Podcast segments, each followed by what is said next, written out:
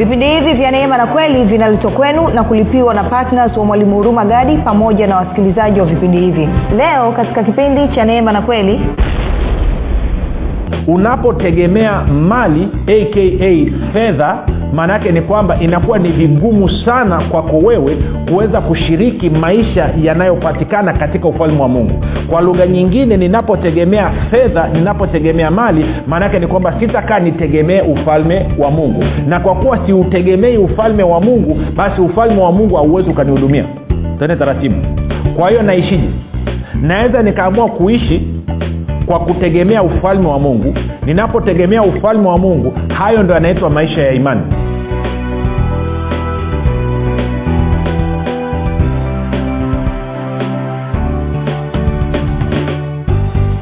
Popote pale ulipo rafiki ninakukaribisha katika mafundisho ya neema na kweli. Jina langu naitwa huruma gadi. Ninafurahi kwamba umeweza kuungana nami kwa mara nyingine tena ili kuweza kusikiliza kile ambacho bwana wetu yesu kristo ametuandalia kumbuka tu mafundisho ya neema na kweli yanakuja kwako kila siku muda na wakati kama huu yakiwa na lengo la kujenga na kuimarisha imani yako wewe unanisikiliza ili uweze kukua na kufika katika cheo cha kimo cha utimilifu wa kristo.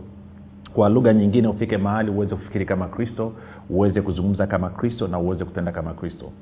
Zingatia waibrania 116 inasema kwamba pasipo imani haiwezekani kumpendeza mungu lakini pia warumi 117 inasema mwenye haki ataishi kwa imani hivyo basi rafiki fanya maamuzi ya kuishi kwa imani na ndio maana sisi tunakuletea mafundisho ya kila siku ili kujenga na kuimarisha imani yako ili mwenendo wako wa kila siku huwe ni mwenendo wa kumpendeza mungu kufikiri kwako rafiki kuna mchango wa moja kwa moja katika kuamini kwako. Ukifikiri vibaya utaamini vibaya. Ukiamini vibaya utatenda vibaya na kupata matokeo mabaya. Lakini kama utafikiri vizuri maanaake ni kwamba utaamini vizuri na kutenda vizuri na kupata matokeo mazuri. Hivyo rafiki fanya maamuzi ya kufikiri vizuri na kufikiri vizuri ni kufikiri kama kristo. Na ili uweze kufikiri kama kristo huna budi kuwa mwanafunzi wa kristo. Na mwanafunzi wa kristo anasikiliza na kufuatilia mafundisho ya neema na kweli. Um, kama ungependa kupata mafundisho ya kwa njia ya picha kwa maana ya video basi naenda kwenye youtube chanel yetu inaitwa mwalimu huruma gadi.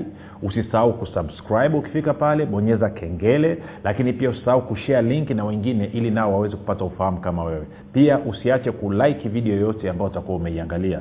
Lakini pia kama ungependa kupata mafundisho haya kwa njia ya sauti kwa maana ya audio basi unaweza ukapata kupitia kwenye google podcast ukapata kwenye uh, apple podcast kwenye spotify nenda tu andika mwalimu huruma gadi. Ukiandika mwalimu huruma gadi subscribe.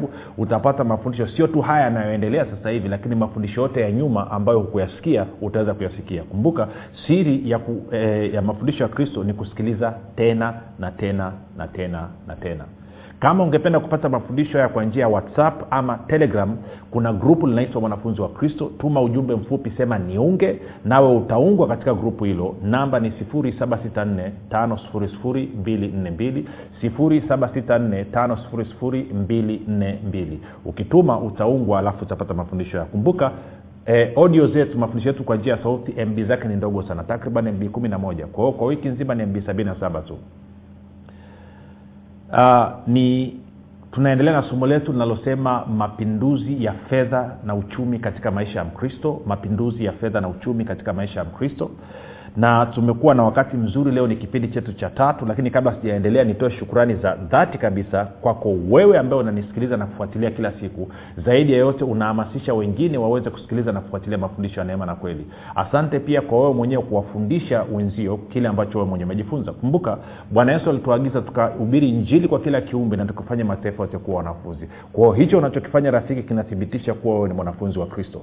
Zingatia pia kuna watu ambao sitakaa niweze kuwafikia lakini wewe una uwezo wa kuwafikia. Kuna watu ambao hawatakaa wakubali kunisikiliza mimi lakini wewe watakubali kusikiliza hivyo ongera sana rafiki ni kushukuru pia wewe ambaye umekuwa ukifanya maombi kwa ajili ya kwangu mimi pamoja na timu yangu pamoja na vipindi vya neema na kweli na wasikilizaji. Asante sana kwa maombi yako. Asante pia kwa kuitikia mwito wa kukusanyika katika vikundi vidogo vidogo vya maombi na kuomba kwa ajili ya kuhakikisha injili ya kristo inasonga mbele. Kama nilivyosema huko nyuma kama mtahitaji mwongozo wa namna ya kuomba mtuandikie. Tuma ujumbe alafu tutakupigia tutakupa mistari ya kusimamia tutakuelekeza namna ya kuomba ili maombi yako yawe sharp yawe yana matokeo mazuri zaidi na mwisho nitoe shukrani kwa wale wote ambao wamefanya maamuzi ya kuwa partners wa vipindi vya neema na kweli kwamba kwa fedha zao wanachangia kila mwezi kuhakikisha kwamba gharama za redio gharama za kurusha vipindi ama njili ya kristo kwa njia ya redio zinalipiwa kama nilivyosema huko nyuma vipindi hivi sio bure tunalipa radio station hizi lakini sio hivyo tu. Pia hatuna wafadhili kutoka nje hatuna wazungu kutoka nje.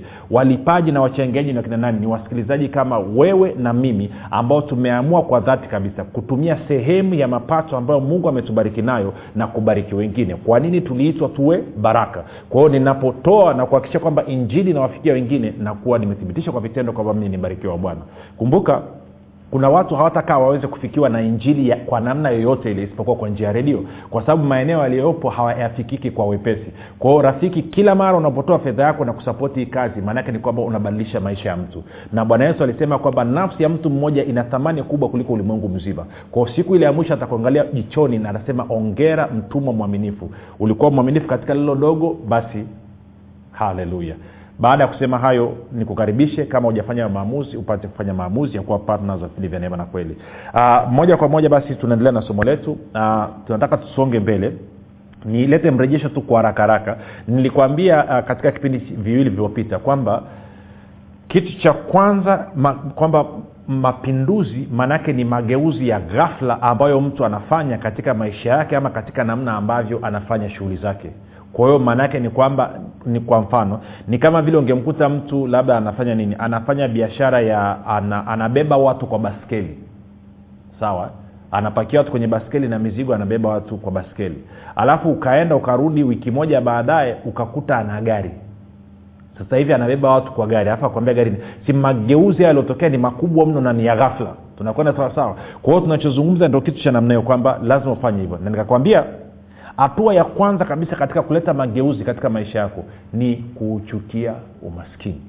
Tukaona wakorintho wa pili nane tisa inasema bwana wetu yesu kristo alikuwa maskini pamoja na kwamba alikuwa tajiri ili kwa umaskini wake yeye mimi na wewe tupate kuwa matajiri. Na nikakwambia kama ambavyo dhambi lililipiwa pale msalabani na bwana yesu na vile laana lililipiwa pale msalabani na umaskini nao ulilipiwa pale msalabani. Kwao kuendelea kukumbatia umaskini ni kuthibitisha kwa vitendo kwamba unamchukia yesu kristo na unamchukia mungu. Otherwise ungeona umaskini na kuuangalia kwa jicho ambalo mungu anauangalia na bwana yesu ambao anaangalia ambao nini umaskini ni adui na ndio maana bwana yesu alipokuja alikuja akihubiri injili ya ufalme wa mungu. Anasema roho wa bwana yu juu yangu kwa maana amenipaka mafuta kuwahubiri maskini habari njema.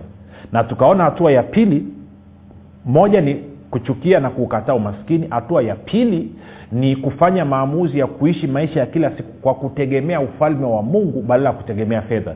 Na nikakuonyesha katika luka 6 mstari wa 40 hasa ukisoma kwenye tafsiri ya biblia ya neno anasema mmebarikiwa ninyi mlio maskini kwa maana ufalme wa mungu ni wenu. Na tukaangalia mtu aliyebarikiwa yukoje. Tukaenda kwenye mwanzo 24 tukaona kwamba abrahamu alikuwa amebarikiwa na bwana katika mambo yote katika vitu vyote.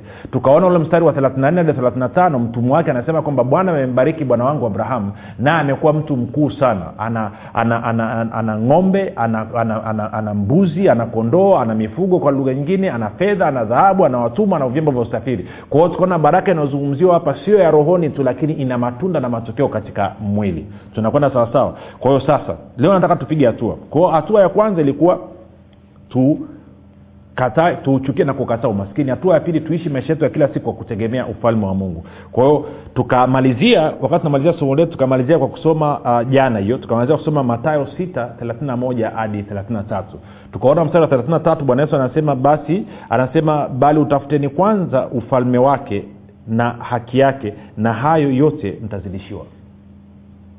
Sawa? Kwa hiyo sasa nataka tena tusome tusome tusome mstari wa 31 tena hadi wa 33 matayo 6 tunaingiza kitu kidogo kidogo kinaingia. Anasema msisumbuke basi mkisema tule nini au tunywe nini au tuvae nini? Kwa maana haya yote mataifa huyatafuta kwa sababu baba yenu wa mbinguni anajua ya kuwa mnahitaji haya yote. Bali utafuteni kwanza ufalme wake ufalme wa mungu na haki yake na hayo yote mtazidishiwa. Anaposema tutafute ufalme wa mungu na haki yake haki ya mungu inapatikanaje? Na tukishaipata hiyo haki ya mungu tunaishije kwa sababu anatuonyesha ufalme wa mungu unaambatana na kupata haki ya mungu. Ufalme wa mungu unaambatana na kupata haki, haki ya mungu. Sasa haki ya mungu inapatikanaje? Twende moja kwa moja kwenye warumi moja kumi na saba. Warumi moja kumi na saba. Alafu sorry warumi moja kumi na sita hadi kumi na saba. Mstari wa kumi na sita hadi wa kumi na saba. Nitasoma kwenye bibilia ya kawaida ya suv alafu taenda kwenye bibilia ya neno. Anasema hivi kwa maana siionee haya injili kwa sababu ni uweza wa mungu uletao uokovu kwa kila aminie kwa myahudi kwanza na kwa myunani pia. Kwa maana haki ya mungu inadhihirishwa ndani yake ndani ya hii nini injili. Haki ya mungu inadhihirishwa. Toka imani hata imani. Kama ilivyoandikwa mwenye haki ataishi kwa imani. Sikia biblia neno anavyosema. Biblia neno anasema hivi. Mimi siionee haya injili ya kristo kwa maana ni uweza wa mungu uletao uokovu kwa kila aaminie kwanza kwa myahudi na kwa myunani pia. Kwa maana katika injili hii injili nini? Injili ya kristo haki itokayo kwa mungu imedhihirishwa. Haki ile iliyo kwa njia ya imani hadi imani. Anasema kama ilivyoandikwa mwenye haki ataishi kwa imani. Mwenye haki ataishi kwa imani. Mwenye haki ataishi kwa imani kumbuka matao 633 anasema utafuteni kwanza ufalme wa mungu na haki yake na hayo mahitaji yenu yote mtapewa kwa ziada na hapa tunaambiwa kwamba hii haki ya mungu inapatikana kwa imani. Na anasema ukishapata hii haki ya mungu kwa imani basi unatakiwa uishi kwa imani. Kwa hiyo kwa lugha nyingine bwana yesu anasema nini? Anasema utafuteni kwanza ufalme wa mungu na muishi maisha ya imani. Kwa maana mwingine anasema ukipata ufalme wa mungu na ukawa unaishi maisha ya imani basi mahitaji yako yote yatakuja. Tunakwenda sawa sawa? Sasa baada ya kusema hilo turudi kwenye matayo sita kumbuka nilikwambia hatua ya pili ni kufanya maamuzi ya kuishi maisha yako ya kila siku kwa kutegemea nini? Kwa kutegemea ufalme wa mungu badala ya kutegemea fedha. Tunakwenda sawasawa rafiki? Sasa naomba nikusomee matayo sita mstari wa ishirina nne ishirina tano na wa ishirina sita. Sawa? Matayo sita ishirina nne ishirina tano na ishirina sita. Angalia anavyosema anasema hakuna mtu awezaye kutumikia mabwana wawili. Kwa maana atamchukia huyu na kumpenda huyu ama atashikamana na huyu na kumdharau huyu. Hamwezi kumtumikia mungu na mali. Tuko sawasawa rafiki? Sasa naomba kwenye neno kutumikia nilibadilishe kidogo ili tuweze kupata uelewa niweke neno kutegemea alafu kwenye neno mali nilibadilishe niweke neno fedha. Kwao nitarudia tena. Naomba kwenye lile neno anasema kutumikia niweke neno kutegemea. Na kwenye lile neno anasema mali niweke neno fedha. Kwa hiyo ingesomeka hivi hakuna mtu awezaye kutegemea mabwana wawili kwa maana atamchukia huyu na kumpenda huyu ama atashikamana na huyu na kumdharau huyu hamwezi kumtegemea hamwezi kumtegemea mungu na, na fedha. Hamwezi kumtegemea mungu na fedha. Huwezi ukawa unamtegemea mungu na wakati huo unategemea fedha. Lazima uchague kitu kimojawapo. Ishirina tano anasema kwa sababu hiyo ipi? Ya kwamba huwezi ukamtegemea mungu na kutegemea fedha kwa wakati mmoja. Anasema kwa sababu hiyo nawaambieni msisumbuke msisumbukie maisha yenu mle nini au mnywe nini wala miili yenu mvae nini. Maisha je si zaidi ya chakula na mwili zaidi ya mavazi? Waangalieni ndege wa angani ya kwamba hawapandi wala hawavuni wala hawakusanyi ghalani na baba yenu wa mbinguni huwalisha hao. Ninyi je si bora kupita hao? Hasa moja niongea haraka haraka patuweze kuelewana. Naomba mstari wa ishirina tano ni usome kwenye bibilia habari, habari njema. Huo mstari wa ishirina tano. Mstari wa ishirina tano anasema hivi ndiyo maana nawaambieni msiwe na wasiwasi juu ya chakula na kinywaji mnavyohitaji ili kuishi. Anasema usiwe na wasiwasi. Kwao hajasema usijishughulishe ila amesema usijishughulishe katika hali ya kuwa na nini? Na wasiwasi. Sasa baada ya kusema hayo sikia saa pale juu sikia tena mstari wa ishiri tano. Narudi kwenye bibilia ya kawaida ya, ya, ya, ya, ya, ya suv nasoma mstari wa ishiri sita. Sikia mstari wa ishiri na sita. Anasema waangalieni ndege waangani ya kwamba hawapandi wala hawavuni wala hawakusanyi ghalani na baba yenu wa mbinguni huwalisha hao. Ninyi je si bora kupita hao anasema ndege wa angani hawapandi wala hawavuni wala hawana akiba. Na baba yenu wa mbinguni yaani mungu anawalisha anawatunza. Alafu anasema je ninyi si zaidi? Anamaanisha nini? Anamaanisha kama mungu anaweza kutunza ndege ambaye hapandi ndege ambaye havuni ndege ambaye haweki akiba.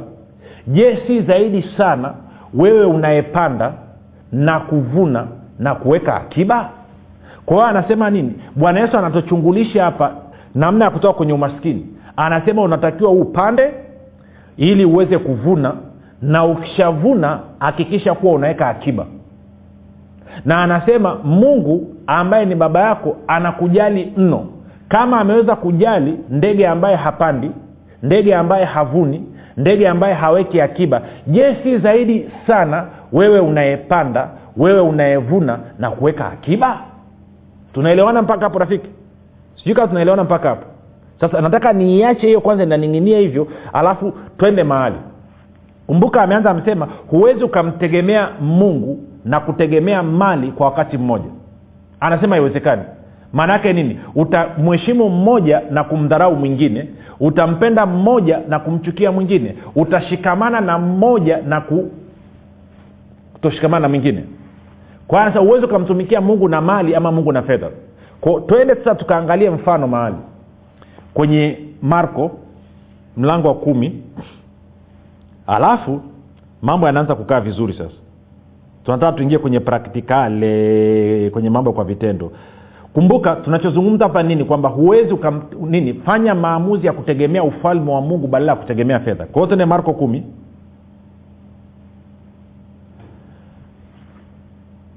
Marko mlango wa kumi mstari wa kumi na ngapi? Kumi na saba. Anasema hivi tunaanza mstari wa kumi na saba tena mpaka mstari wa ishiri na nne. Anasema hata yaani ni bwana yesu. Alipokuwa akitoka kwenda njiani mtu mmoja akaja mbio akampigia magoti akamuuliza mwalimu mwema nifanye nini nipate kuurithi uzima wa milele? Yesu akamwambia kwa nini kuniita mwema? Hakuna aliye mwema ila mmoja ndiye mungu. Alafu anaendelea wazijua amri? Usiue usizini usiibe usishuhudie uongo usidanganye waheshimu baba yako na mama yako. Akamwambia yani yule kijana mwalimu haya yote nimeyashika tangu utoto wangu. Ishirina moja. Yesu akamkazia macho akampenda. Akamwambia umepungukiwa na neno moja. Kwa nini amwambia umepungukiwa na neno moja? Kwa sababu kijana ameamua kutegemea juhudi zake mwenyewe za kutunza amri kumi badala ya kutia imani yake kwa mungu. Kwao anaambia anaambia neno moja umepungukiwa na neno moja enenda ukauze ulivyo navyo vyote uwape masikini nawe utakuwa na hazina mbinguni kisha njoo unifuate. Kwa hiyo ukijaa tajiri naambia kauze kila kitu gawia maskini alafu uje unifuate. Ishiri mbili. Walakini yeye yule kijana akakunja uso kwa neno hilo akaenda zake kwa huzuni kwa sababu alikuwa na mali nyingi tene taratibu tuchambue kitu chapuchapu hapa kumbuka amri ya kwanza inasema nini? Mimi ni bwana mungu wako usiwe na miungu mingine ila mimi. Na huyu kijana anamwambia bwana yesu nimeshika amri zote tangu utoto. Kwa hiyo bwana yesu anaamua kumjaribu kumpa testi kumpa kumpa mtihani huyu kijana kwenye amri ya kwanza. Kwamba kauze mali zako zote wagawie maskini kisha uje unifuate kijana anakunja uso anahuzunika kwa sababu alikuwa na mali nyingi. Kwa hiyo kiukweli imani ya huyu kijana haiko kwa mungu iko kwa katika mali. Tegemeo la huyu kijana haliko kwa mungu liko katika mali.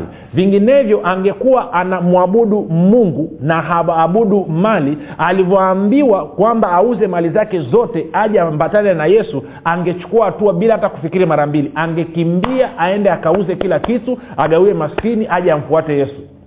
Lakini kwa kuwa alikuwa anategemea fedha anategemea mali na sio kwamba anamtegemea mungu ikamletea shida.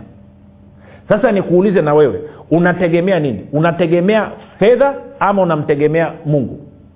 Tunaendelea na stori mstari wa ishirina tatu. Yesu akatazama kote kote akawaambia wanafunzi wake jinsi itakavyokuwa shida wenye mali kuingia katika ufalme wa mungu. Hajasema haiwezekani anasema ni shida ama ni vigumu. Mstari wa ishirina nne. Wanafunzi wakashangaa kwa maneno yake. Yesu akajibu tena akawaambia watoto jinsi ilivyo shida wenye kutegemea mali kuingia katika ufalme wa mungu. Kwa anasema ni shida ni vigumu kwa watu wanaotegemea mali kuingia katika ufalme wa mungu. Sasa neno kuingia ungeweza ukalibadilisha ukasema kushiriki. Kwa hiyo anasema unapotegemea mali aka fedha maana yake ni kwamba inakuwa ni vigumu sana kwako wewe kuweza kushiriki maisha yanayopatikana katika ufalme wa mungu. Kwa lugha nyingine ninapotegemea fedha ninapotegemea mali maanaake ni kwamba sitakaa nitegemee ufalme wa mungu. Na kwa kuwa siutegemei ufalme wa mungu basi ufalme wa mungu hauwezi ukanihudumia. Tene taratibu. Kwa hiyo naishije? Naweza nikaamua kuishi kwa kutegemea ufalme wa mungu. Ninapotegemea ufalme wa mungu hayo ndo yanaitwa maisha ya imani. Tunakwenda sawasawa na kwa maana hiyo moja nirudi seme hivi. Ninapotegemea ufalme wa mungu maana yake ni kwamba imani yangu iko kwa mungu na kwa maana hiyo hayo ndo maisha ya baraka. Ntarudia tena. Ninapotegemea ufalme wa mungu maana yake ni kwamba imani yangu iko kwa mungu na kwa maana hiyo naishi maisha ya baraka lakini ninapotegemea fedha maana yake ni kwamba naishi maisha ya kutokuamini. Kwa hiyo maana ni kwamba simwamini mungu. Na hayo ndo anaitwa maisha ya laana. Tarudia tena.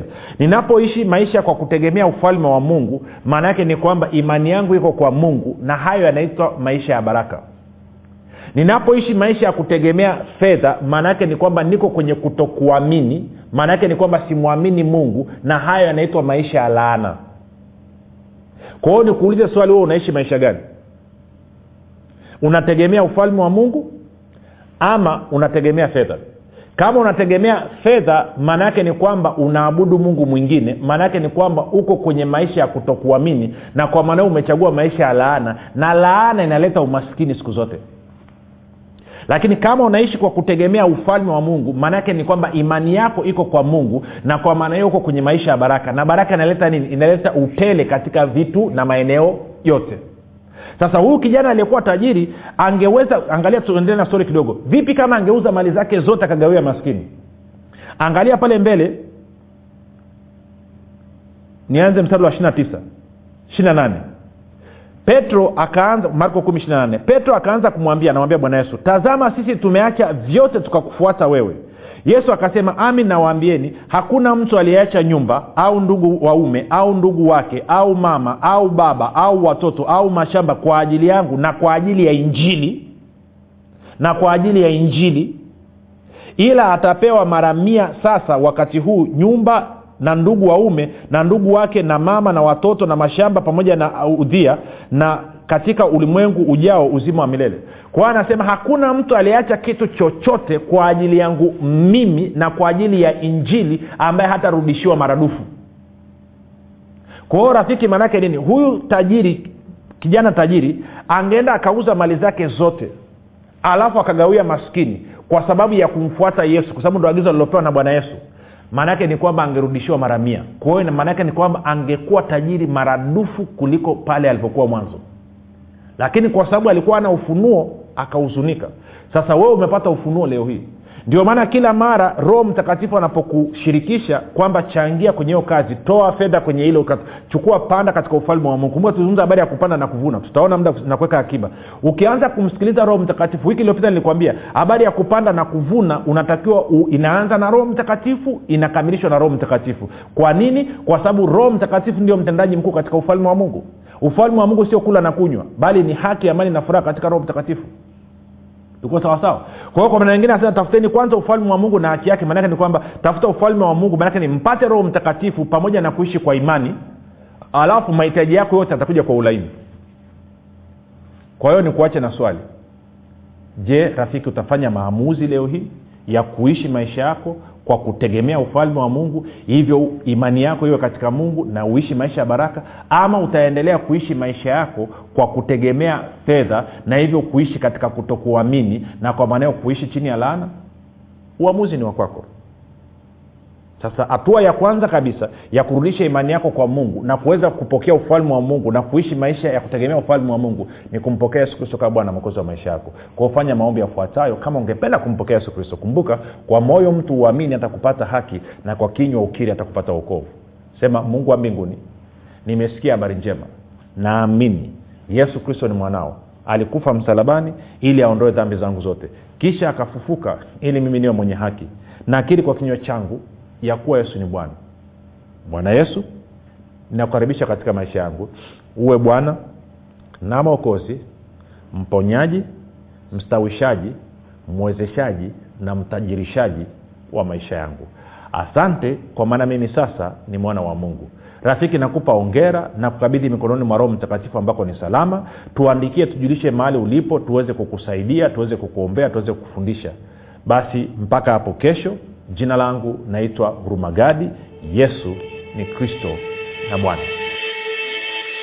kwa nini usifanye maamuzi sasa ya kuwa patna wa mwalimu huruma gadi katika kueneza injili kwa njia ya redio kupitia vipindi vya neema na kweli? Ubadilishe maisha ya maelfu ya watu kwa kutuma sadaka yako ya upendo sasa kupitia nambari 7645242 au 6735242 au 7895242 kila unapotoa sadaka yako ya upendo tambua kwamba bwana atakufanikisha katika mambo yako yote unayoyafanya. Mungu ataachilia kibari cha upendeleo katika maisha yako na hivyo kufungua milango yote iliyokuwa imefungwa. Bwana ataachilia neema maalum ambayo itasababisha utoshelevu katika maeneo yote ya maisha yako ili wewe uzidi sasa katika kila kazi njema. Mungu aliyemtuma mwalimu huruma gadi kupitia yesu kristo atawajibika katika kuhakikisha anakujaza mahitaji yako yote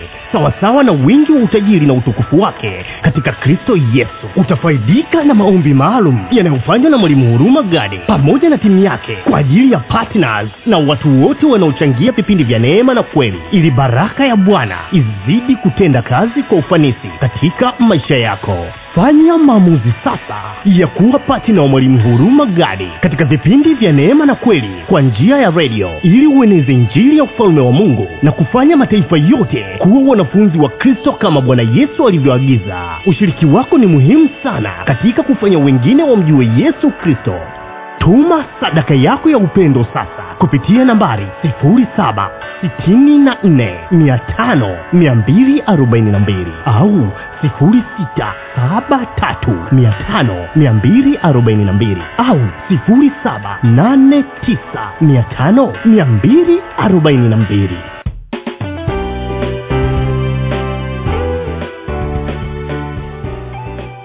umekuwa ukisikiliza kipindi cha neema na kweli kutoka kwa mwalimu huruma gadi kwa mafundisho zaidi kwa njia ya video usiache kusubscribe katika youtube channel ya mwalimu huruma gadi na pia kumfuatilia katika apple podcast pamoja na google podcast kwa maswali maombezi ama kufunguliwa kutoka katika vifungo mbalimbali vya ibilisi tupigie simu namba 7645242 au 789 5242 au 673 5242